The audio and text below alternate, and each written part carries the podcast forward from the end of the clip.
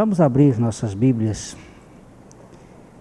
em nome de nosso Senhor Jesus Cristo. Em João, Evangelho de João, capítulo 6, versículo 38. Eu desci do céu não para fazer a minha vontade, mas a vontade daquele que me enviou.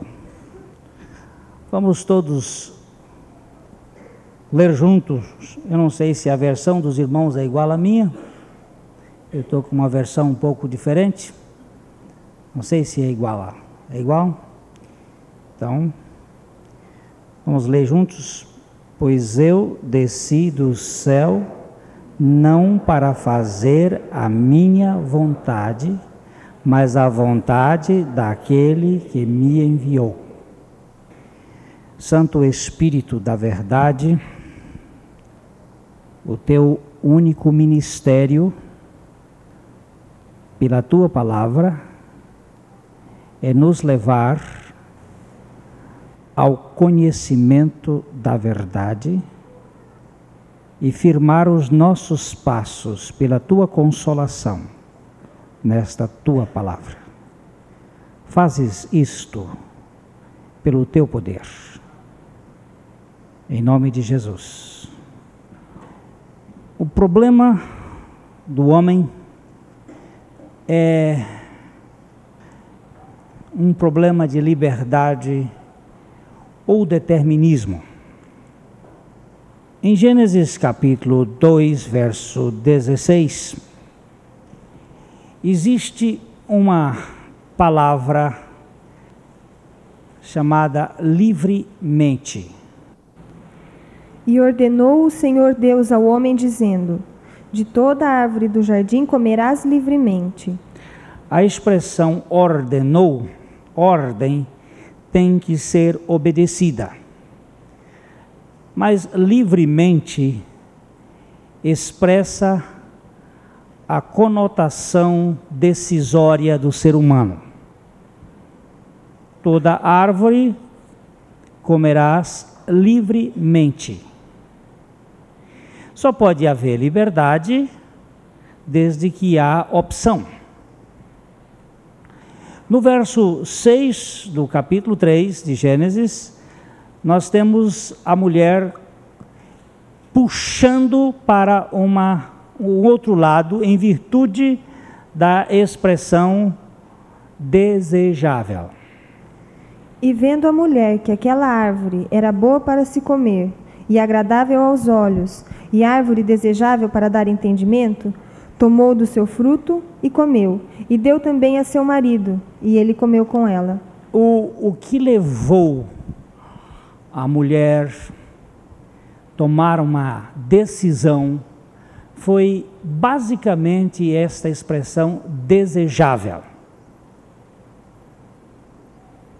Os nossos desejos, o nosso querer, a nossa vontade, mas não a vontade do ponto de vista simplesmente moral, mas a vontade do ponto de vista quase que instintivo.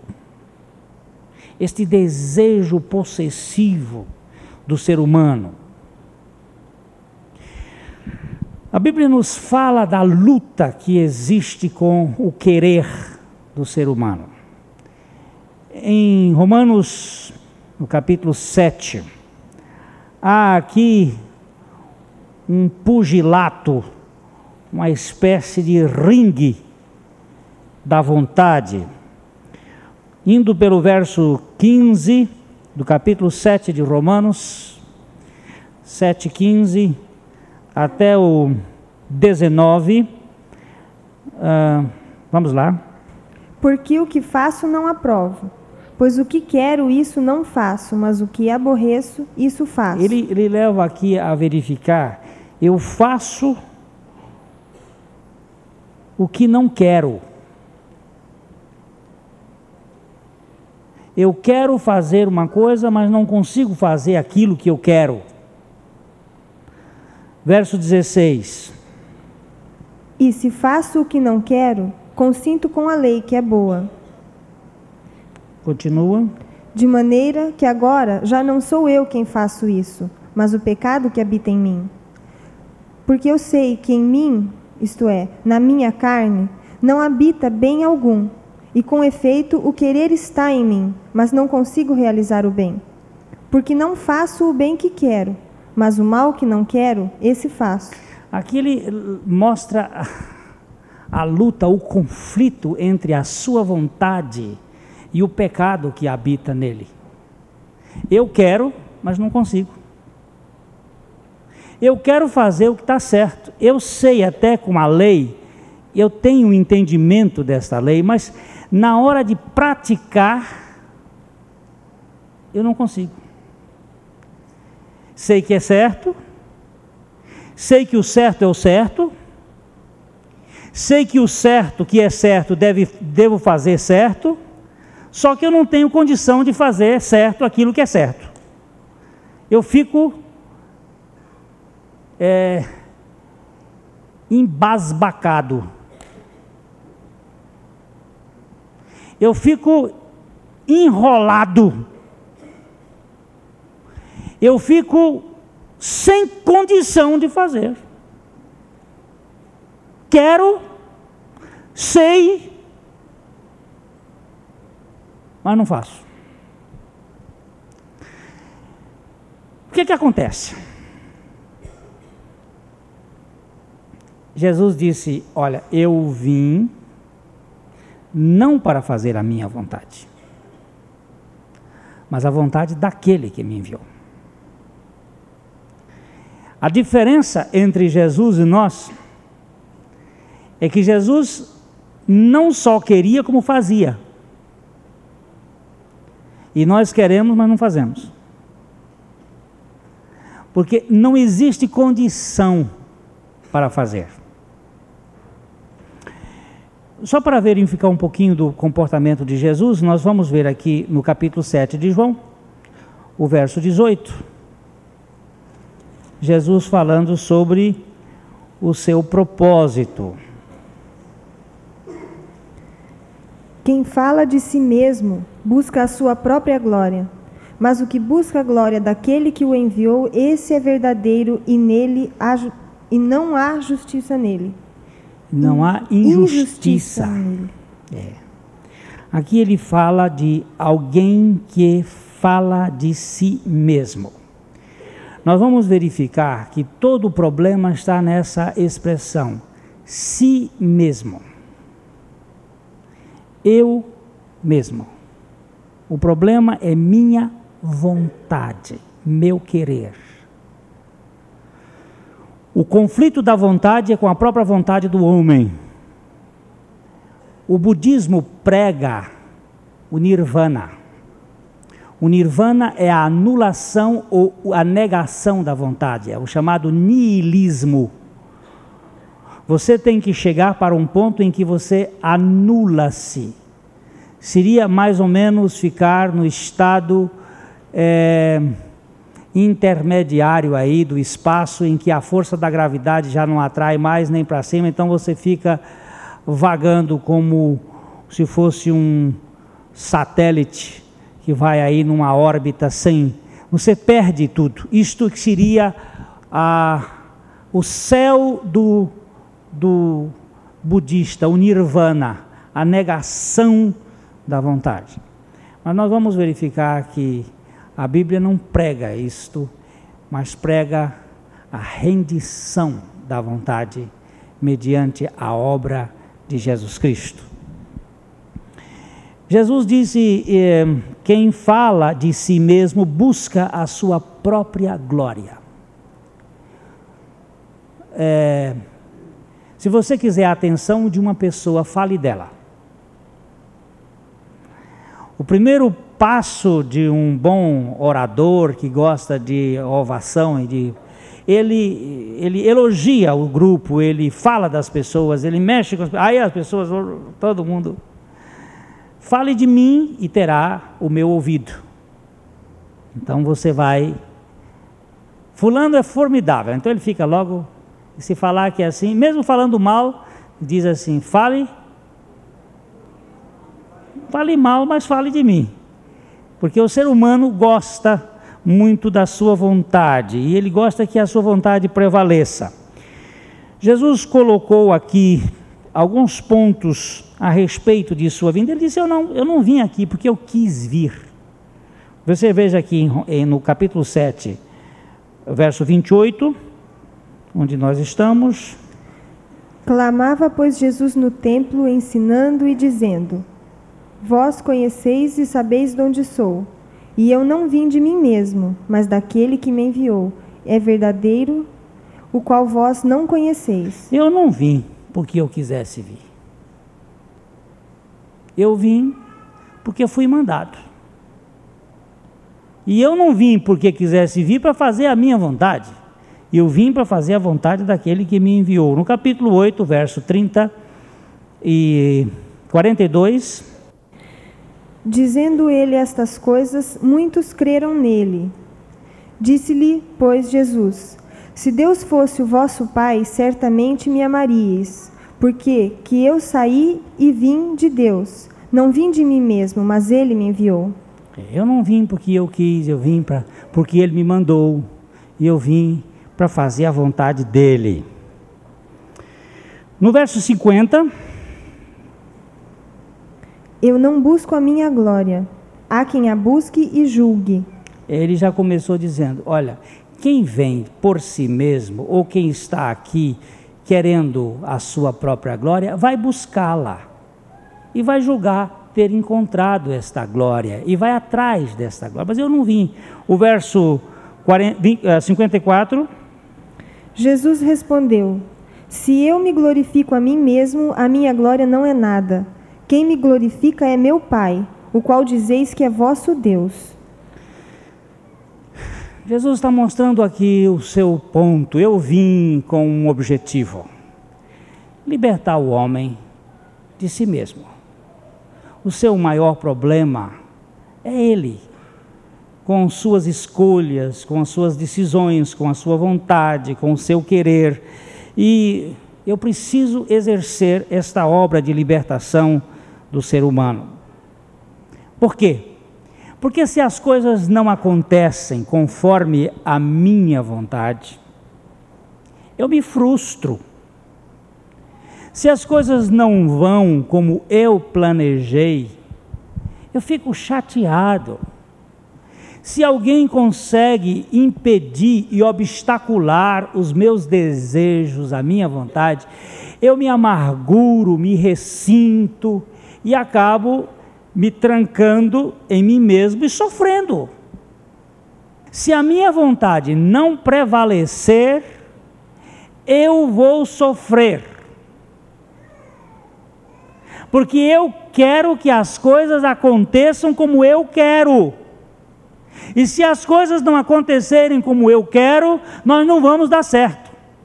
Problema de casamento é problema de vontade, é choque de vontades. Eu quero assim, você quer assado, e aí nós vamos disputar quem é que tem mais fôlego.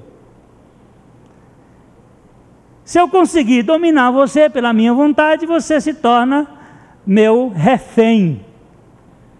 Mas aí fico empatando. Nunca consegue, vão até o 14 round, né? E nunca consegue um derrubar o outro, e ficam no final os, os frangalhos sentados no corne do ringue, aquele casal esquálido, desfigurado, mas ainda vontadoso. A vontade está lá, para superar qualquer coisa. Mas o que eu quero, quero. Né? É a história da mulher do piolho. Ela quebrava a unha, chamando o camarada de apelido dele de piolho. Ele tinha ódio que chamasse de piolho. E ela, toda vez que podia, chamava ele de piolho. No dia que ela morreu, estava morrendo afogada, ela não podia mais chamá-lo de piolho, botou a mão para fora e começou. Eu não posso dizer mais com a boca, mas eu ponho a unha e aperto aqui, né? Dizer, a minha vontade prevalece. E quando os, os ah, o corpo bombeiro chegou para procurar o corpo dela, Ele disse: Onde foi que ela caiu? Ela caiu aqui. Foi aqui que ela caiu? O rio corria para lá. Então, eles puseram o escafandrio e começaram a procurar. Ele disse: Por favor, o senhor pode subir. Mas se ela caiu aqui, ela desce. A de todo mundo desce, mas aquela ali é tão teimosa que ela subiu. A vontade dela sempre prevaleceu. Pode procurar para cima que ela está subindo. É o conflito das vontades. E a vontade, quando ela, quando eu quero que a minha vontade prevaleça, a coisa então começa o choque, as dificuldades. Nós temos a vontade da segurança, nós queremos estar seguros, que a nossa vontade é que nós não tenhamos problemas, que nós não tenhamos dificuldades. Encontramos aqui um primeiro exemplo destes que têm problemas com a sua vontade, em Lucas capítulo 12, indo lá para o verso 15 até o verso 20, uma narrativa do Senhor Jesus de um homem que não podia ser, estar tendo seguro na vontade de Deus, mas seguro é, nos seus paióis, no seu, no seu celeiro, na sua caderneta de poupança, na sua aposentadoria, é aquela segurança programática nas coisas e que ele queria que a vontade dele prevalecesse. Nós vamos dar só uma lida para a gente ver aqui uma loucura tremenda. E disse-lhes: Acautelai-vos e guardai-vos da avareza, porque a vida de qualquer que não consiste na abundância do que possui, não consiste na abundância do que possui. E propôs-lhes uma parábola dizendo: A herdade de um homem rico tinha produzido com abundância. E arrazoava ele entre si, dizendo: Que farei? Não tenho onde recolher meus frutos. E disse: Farei isso. Derribarei os meus celeiros e edificarei outros maiores, e ali recolherei todas as minhas novidades e os meus bens. E direi à minha alma: Alma, tens em depósito muitos bens para muitos anos. Descansa, come, bebe e folga. Mas Deus lhe disse: Louco, esta noite te pedirão a tua alma, e o que tens preparado para quem será? Aqui nós temos um homem que não sabia fazer avaliação entre o que é eterno e o que é temporal. E que dava mais prioridade àquilo que era temporal, conquanto que a sua vontade ficasse segura nos seus bens. Eu sei que a vontade de Deus é que eu não seja passe necessidade, mas eu não posso confiar nele. Eu hoje à tarde vi um dos filmes preferidos que eu gosto de ver. É um documentário sobre a Perfect Peace, a paz perfeita. É uma coisa linda contando a história da natureza e como a natureza está harmonicamente com a vontade de Deus e aparecia lá os passarinhozinhos é, comendo as flores e, e comendo as, as sementinhas. E o texto bíblico vinha atrás dizendo: Olhai, Jesus mandando as aves dos céus, que não trabalham, que não ajuntam em celeiro, mas o vosso Pai que está no céu as alimenta. E depois aparecia aparece aqueles lírios de vários tipos, lírios abrindo, desabrochando. Um dia desses eu vou, eu vou trazer para passar esse filme aqui. É um filme é da minha preferência. É um filme da Moody Press. É um trabalho nos Estados Unidos muito bonito. Está em inglês, mas a gente pede um tradutor para fazer a tradução dos textos bíblicos aqui, que são lindos. E aí mostra aquele lírio do campo desabrochando, uh, todo viçoso, com cada cor, uns amarelos, outros lilás, outros é, avermelhados. E ele dizia assim: Olhai os lírios do campo, eles não têm tecelagem, não têm nenhuma casa de fiação. Entretanto, nem Salomão em toda a sua glória se vestiu como qualquer deles. E vira-se para nós e dizendo: Oh, homens de pequena fé, não valeis vós muito mais do que estas coisas. Por que, que a gente fica preocupado? Se a vontade de Deus é que nós dependêssemos, não é que nós ficássemos de braços cruzados, mas é que nós não nos angustiemos, não nos desgastemos com a preocupação do dia a dia, com a ansiedade com esta luta terrível que afoga, que asfixia, que mata. Outra coisa que implica muito com a vontade da pessoa é um comportamento realmente de implicância. Nós temos aqui em Lucas capítulo 10, versos 40 a 41, um, duas irmãs, e uma irmã é muito operosa, muito trabalhadeira, muito ativa, muito realizadora, muito laboriosa, coisa que normalmente é muito valorizada e devemos valorizar, certamente, mas não podemos valorizar uma coisa em detrimento da outra. A outra parecia um tanto até é, ociosa, preguiçosa, lânguida e que não estava tão interessada com as coisas que valorizamos e sentou aos pés de Jesus para ouvir a conversa de Jesus, e ela estava ali deleitando-se com aquela conversa saudável de Jesus. E a outra irmã, que normalmente acontece isso, os, os trabalhadores são implicantes. Eles são tão ranzinzas com a vida de quem parece ocioso, e começou a pegar no pé da pobrezinha dali. E no verso 40, ela estava dando ordens em Jesus, não é? Isto faz parte da vontade, viu? Problemas da vontade.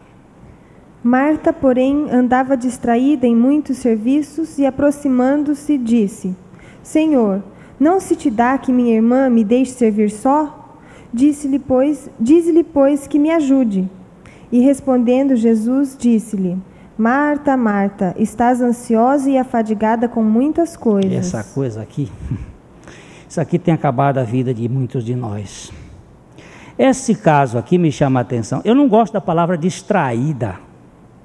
Gosto da outra versão. Como é que diz a outra versão? Agitada.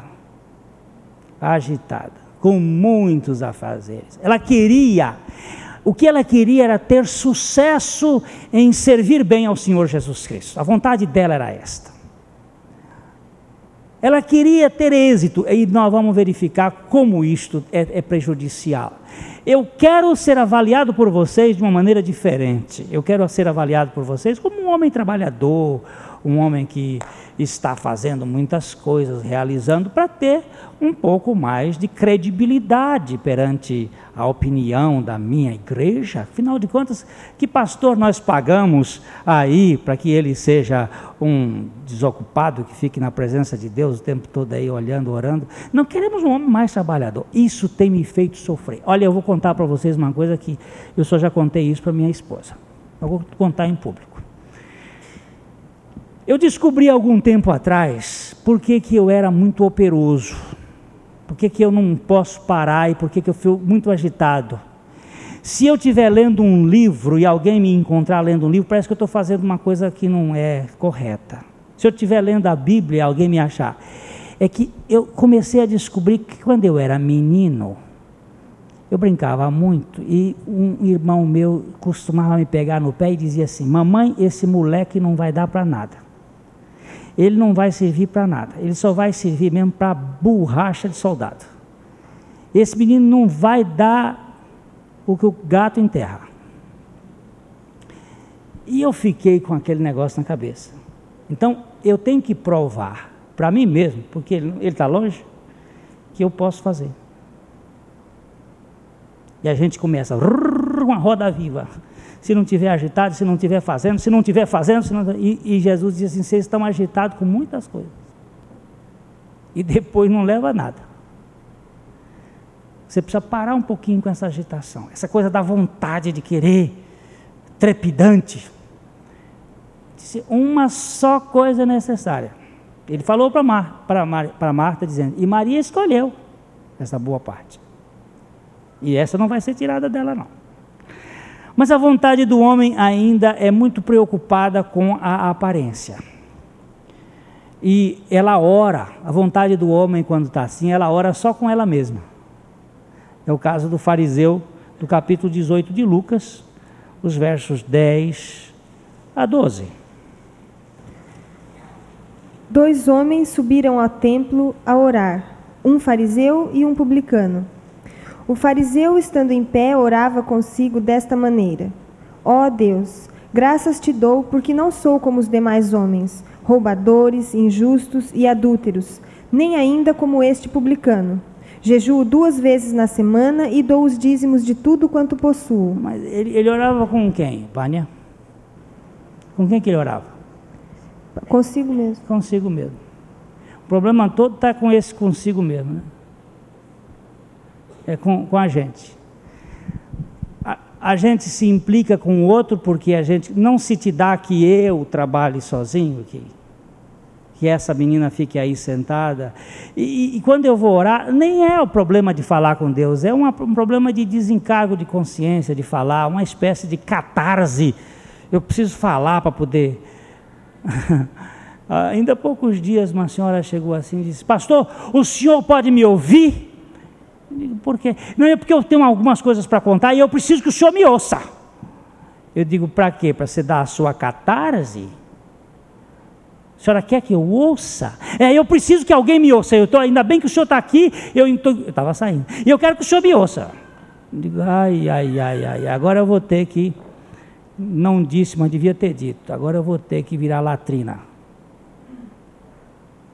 Porque eu tenho que despejar o lixo em qualquer lugar. A única latrina que eu já vi boa foi Jesus Cristo. Que recebeu a do mundo inteiro.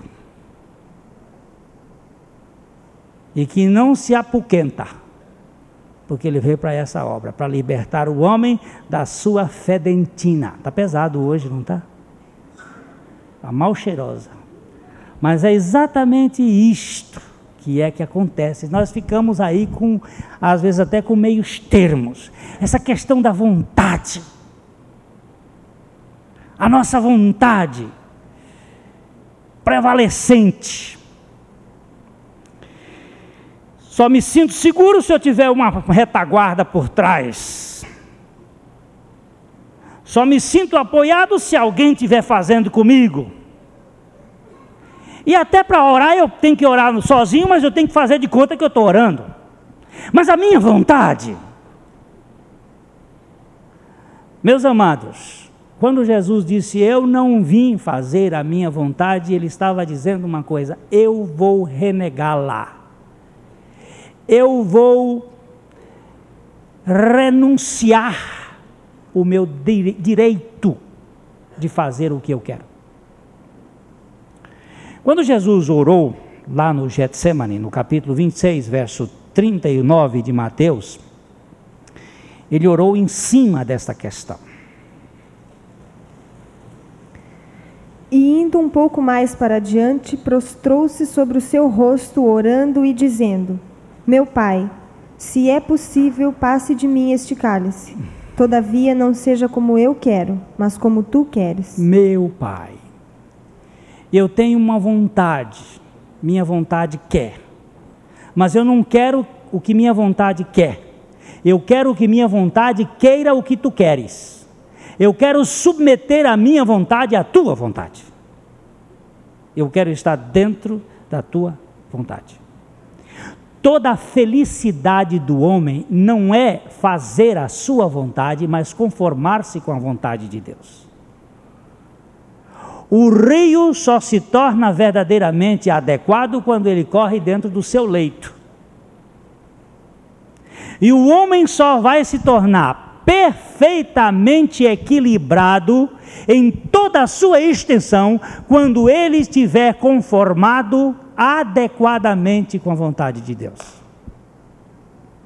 Por isso, o problema de Deus é tratar com a nossa vontade para que a nossa vontade se torne plenamente de acordo com a vontade de Deus. Nós temos em Gálatas 2, 20, texto que todos nós sabemos de cor, a expressão: Eu já estou crucificado com Cristo. E vivo, não mais eu, mas Cristo vive em mim. Este mim aí. Não é a minha vontade. Cristo vive em mim. E a vida que agora vivo na carne, vivo-a pela fé do Filho de Deus, o qual me amou e a si mesmo se entregou por mim. O que me parece que o que a Bíblia quer dizer com isto é que há uma troca de vontades e o núcleo desta personalidade, que antes era um ego voltado para si, agora tem um novo eu, Cristo centralizado, autenticamente decidido a fazer a vontade de Deus. Quando Paulo diz em Filipenses, capítulo 2, versículo 5, de sorte que haja em vós o mesmo sentimento que houve também em Cristo Jesus. Qual foi o sentimento que houve em Cristo Jesus? Que sendo em forma de Deus, não teve por usurpação ser igual a Deus, mas aniquilou-se a si mesmo, tomando a forma de servo, fazendo-se semelhante aos homens. Ele decidiu não se agarrar ou se aferrar, como diz uma outra versão, à sua posição de Deus, mas decidiu se esvaziar para estar na posição de homem, porque homem é o modelo que Deus criou para que este ser homem fosse homem em toda a sua extensão. E como o homem pudesse viver na dependência da vontade de Deus. O homem que é homem é aquele que vive de acordo com a vontade de Deus, plenamente adequado com esta vontade. Por isso, a salvação de Deus visa tirar nós de vivermos para nós para vivermos para Deus. Em 2 Coríntios capítulo 5, verso 15, a Bíblia está falando, é bom ler o verso 14, porque o verso 14 diz que fala da morte, e o verso 15 também. Porque o amor de Cristo nos constrange, julgando nós assim: que se um morreu por todos, logo todos morreram. E ele morreu por todos, para que os que vivem não vivam mais para si, mas para aquele que por eles morreu e ressuscitou. Ele está dizendo: você, quando vivia para si, tinha todo o seu problema. Por quê? Porque quando a coisa não acontecia como o si queria, aí o si subia nas, nas tamancas. Se não acontece como eu quero, eu fico com raiva, eu fico chateado, eu fico deprimido, eu fico de que mais jeito? Irritado, irado, doente. O que, é que você tem? É que não fizeram como eu quis. Ah, é? E se tivesse feito como você queria? Ah, ia ficar feliz. Não fica. Porque se fizer toda a vontade do homem, ele fica tão insatisfeito que começa a ter um vazio de ter tudo. É um bicho engraçado. Quando não faz a vontade, ele fica irritado. Quando faz a vontade, ele fica vazio. Ele fica sem saber. Olha, eu tenho tudo, eu faço tudo. Essa semana eu conversei com alguém que chegou para mim dizendo assim: ó, sou bem sucedido no trabalho, sou bem casado, tenho uma boa família, foi dizendo, mas estou vazio. Conheço essa história. Essa aí eu já conheço, diz, qual é chateado? Está vazio porque falta Deus. Falta Deus porque não conhece Jesus, porque ninguém pode ir a Deus senão por Jesus. Jesus é o homem que se tornou homem para fazer a vontade de Deus. E só dentro da vontade de Deus o homem pode ser feliz, contente, gozoso gozado e gozar a vida na sua plenitude. Caso contrário, ele vai ficar aí remando, batendo-se, para que não viva, vivam mais para si, mas para aqueles que morreu e ressuscitou. Romanos capítulo 4, 14, versos 7 e 8. Porque nenhum de nós vive para si, e nenhum morre para si. Porque se vivemos para o Senhor, vivemos. Se morremos para o Senhor, morremos. De sorte que, ou vivamos, ou morramos, somos do Senhor. Cuidado, minha gente. Cuidado com a motivação da sua vida. O ego pode estar trabalhando em prol dos outros com uma motivação para si. Nada é mais egoísta do que o altruísmo que visa a autopromoção do ego velado. Deixa eu repetir. Nada é mais egoísta do que o altruísmo que visa a autopromoção do ego de modo velado. Altruísmo é um indivíduo que vive para os outros. Egoísmo é um indivíduo que vive para si. Então, eu me preocupo com os outros de tal forma que tenho como finalidade inconsciente minha autopromoção. Estou fazendo tudo o que é para o bem dos outros. Sou a Madre Teresa de Calcutá. Sou o que mais? O aquele que foi famoso lá da de Lambarene. Me ajuda, Elcio. Schweitzer. Oh, Barba, você me salvou. Albert Schweitzer. Quem é mais? A irmã Dulce. Quem é mais? Mas para quê? Toda esta filantropia? Ah, para ajudar os outros, mas com que finalidade? Examine bem no pezinho do nascimento do assunto. Que pode ser que seja inconsciente, um desejozinho de projeção, porque quando nos esquecem a gente fica chateado.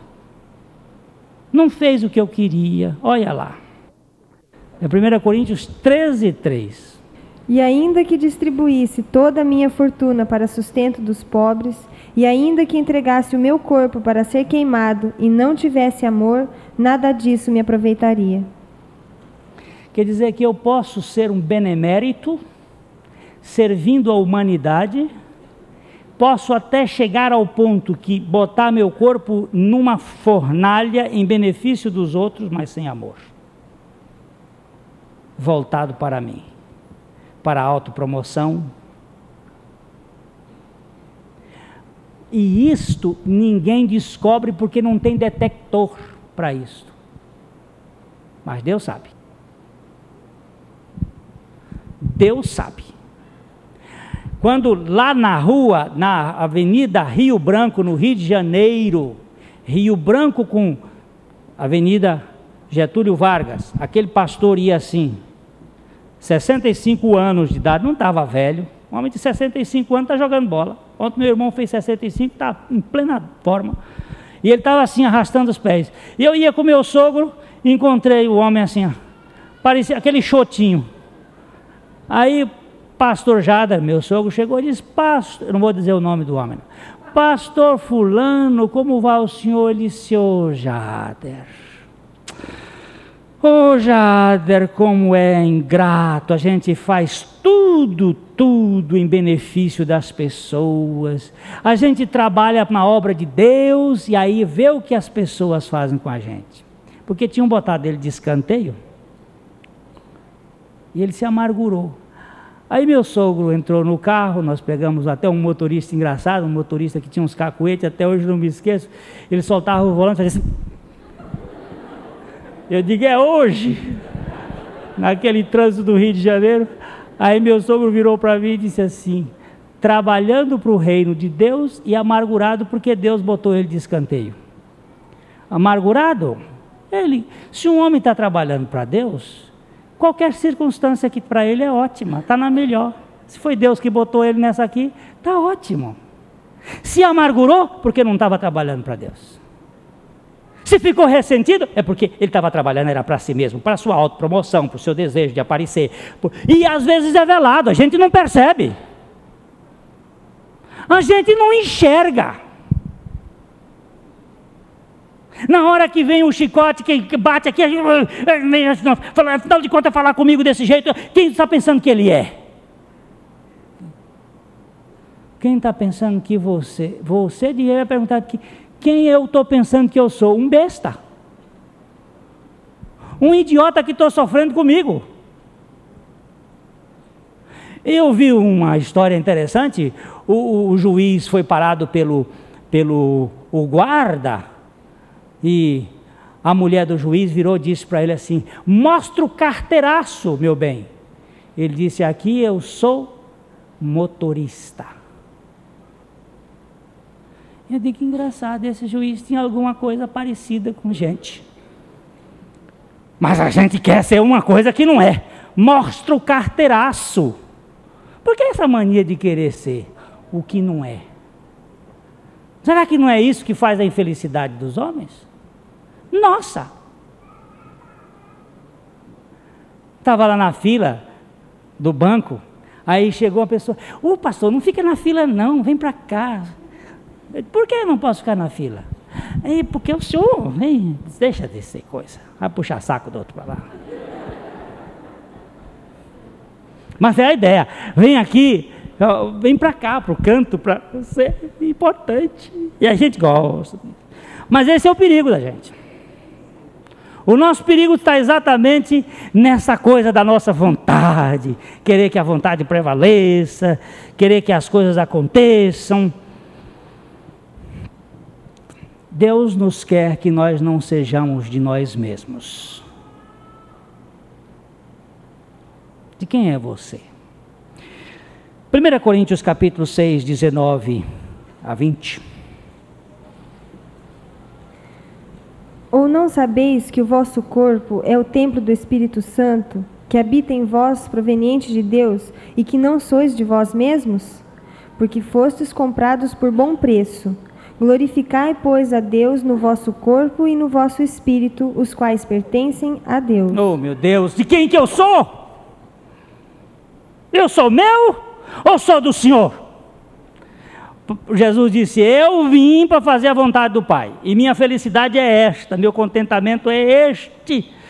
Aí você diz assim: Mas eu quero a minha vontade. Eu soube recentemente de um casal que não tinha filhos, doido para ter filho não tinha filho. Aí foram ao médico, o médico disse, ó, tem jeito, não tem jeito, aqui não tem jeito, mas. Tem... É, fizeram. Eles foram, fizeram um contrato com uma barriga de aluguel, uma moça, e contrataram, fizeram um contrato, nos Estados Unidos isso faz tudo, no cartório direitinho.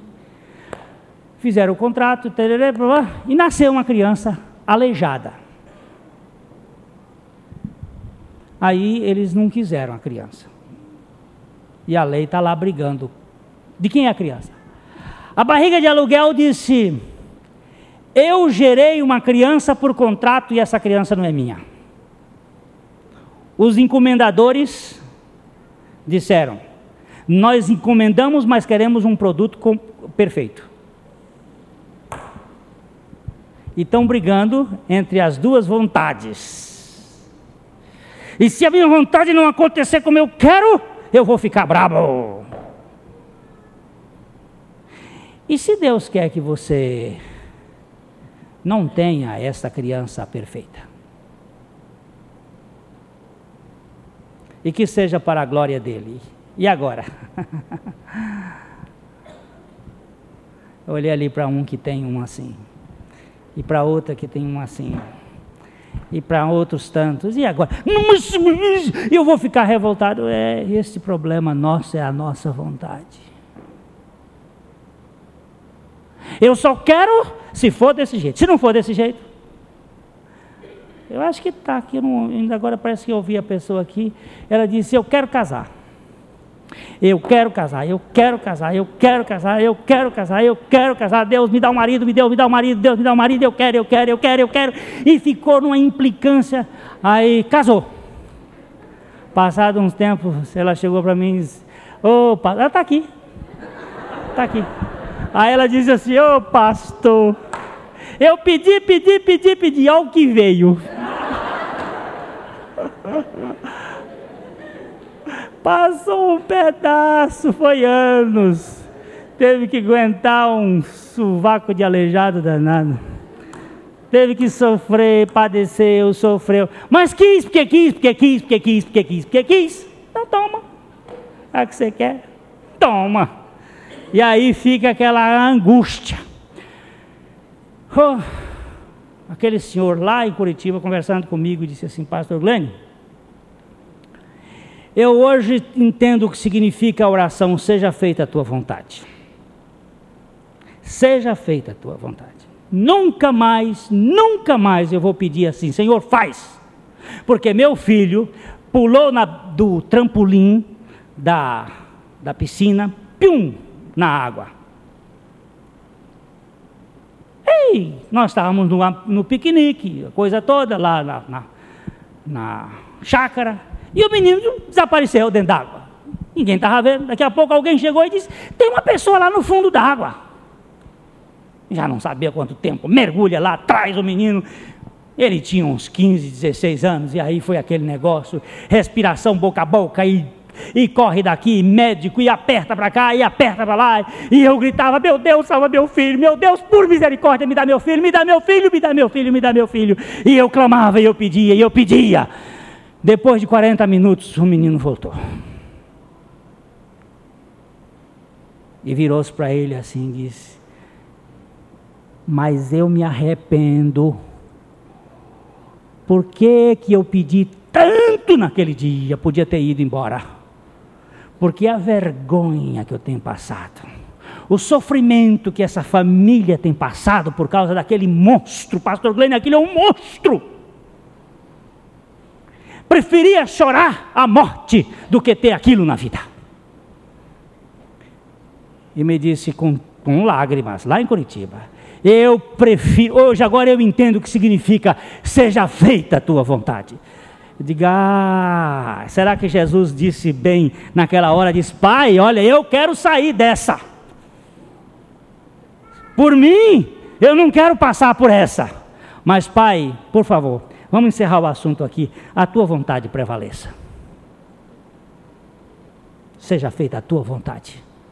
Seja ela agradável ou seja ela difícil. Porque dentro da tua vontade, ainda que seja muito difícil, será satisfação para o meu coração. Eu prefiro estar dentro da cova dos leões, dentro da vontade de Deus, a estar sentado no palácio mais bonito deste mundo, fora da vontade de Deus. Eu prefiro ser colocado dentro da fornalha ardente, sendo da vontade de Deus, do que sentar na festa mais agradável deste mundo, fora da vontade de Deus. É por isso que a Bíblia diz que se pedirmos alguma coisa segundo a Sua vontade, Ele nos ouve. Agora, a nós, para terminar, cabe chegar no Salmo 40, o versículo 8, e baixar a cabeça em oração e dizer isto a Deus, como Jesus disse: Eu não vim para fazer a minha vontade, eu vim para fazer a vontade daquele que me enviou. Deleito-me em fazer a tua vontade, ó Deus meu. Sim, a tua lei está dentro do meu coração. Quantas vezes eu tenho tido conflitos com a minha vontade? Eu quero isto. E seria prazeroso e prazenteiro proceder daquele modo. Seria agradável. O pecado, por exemplo, é agradável. Mas olhe bem, por mais agradável que seja o pecado, ele tem um custo posterior que é impagável por nós. Moisés preferiu, preferiu é questão de vontade, ser maltratado com o povo de Deus, a usufruir os prazeres transitórios do pecado. Eu já tive ocasião em que o pecado andou bem pertinho para me derrubar, mas felizmente Jesus Cristo é poderoso para me amparar. Mas eu tenho dito a Ele isto: Senhor, eu quero, agora eu quero a minha vontade. Eu quero querer o que tu queres. E eu quero submeter a minha vontade à tua vontade. Que a tua vontade prevaleça sobre a minha em qualquer circunstância. Eu quero fazer o que tu queres para a minha vida, ainda que o que seja para fazer não seja do meu agrado, mas que seja da tua vontade. Faze-me querer o que tu queres, porque aí eu estou seguro de que essa tua vontade é boa, agradável e perfeita. Amém?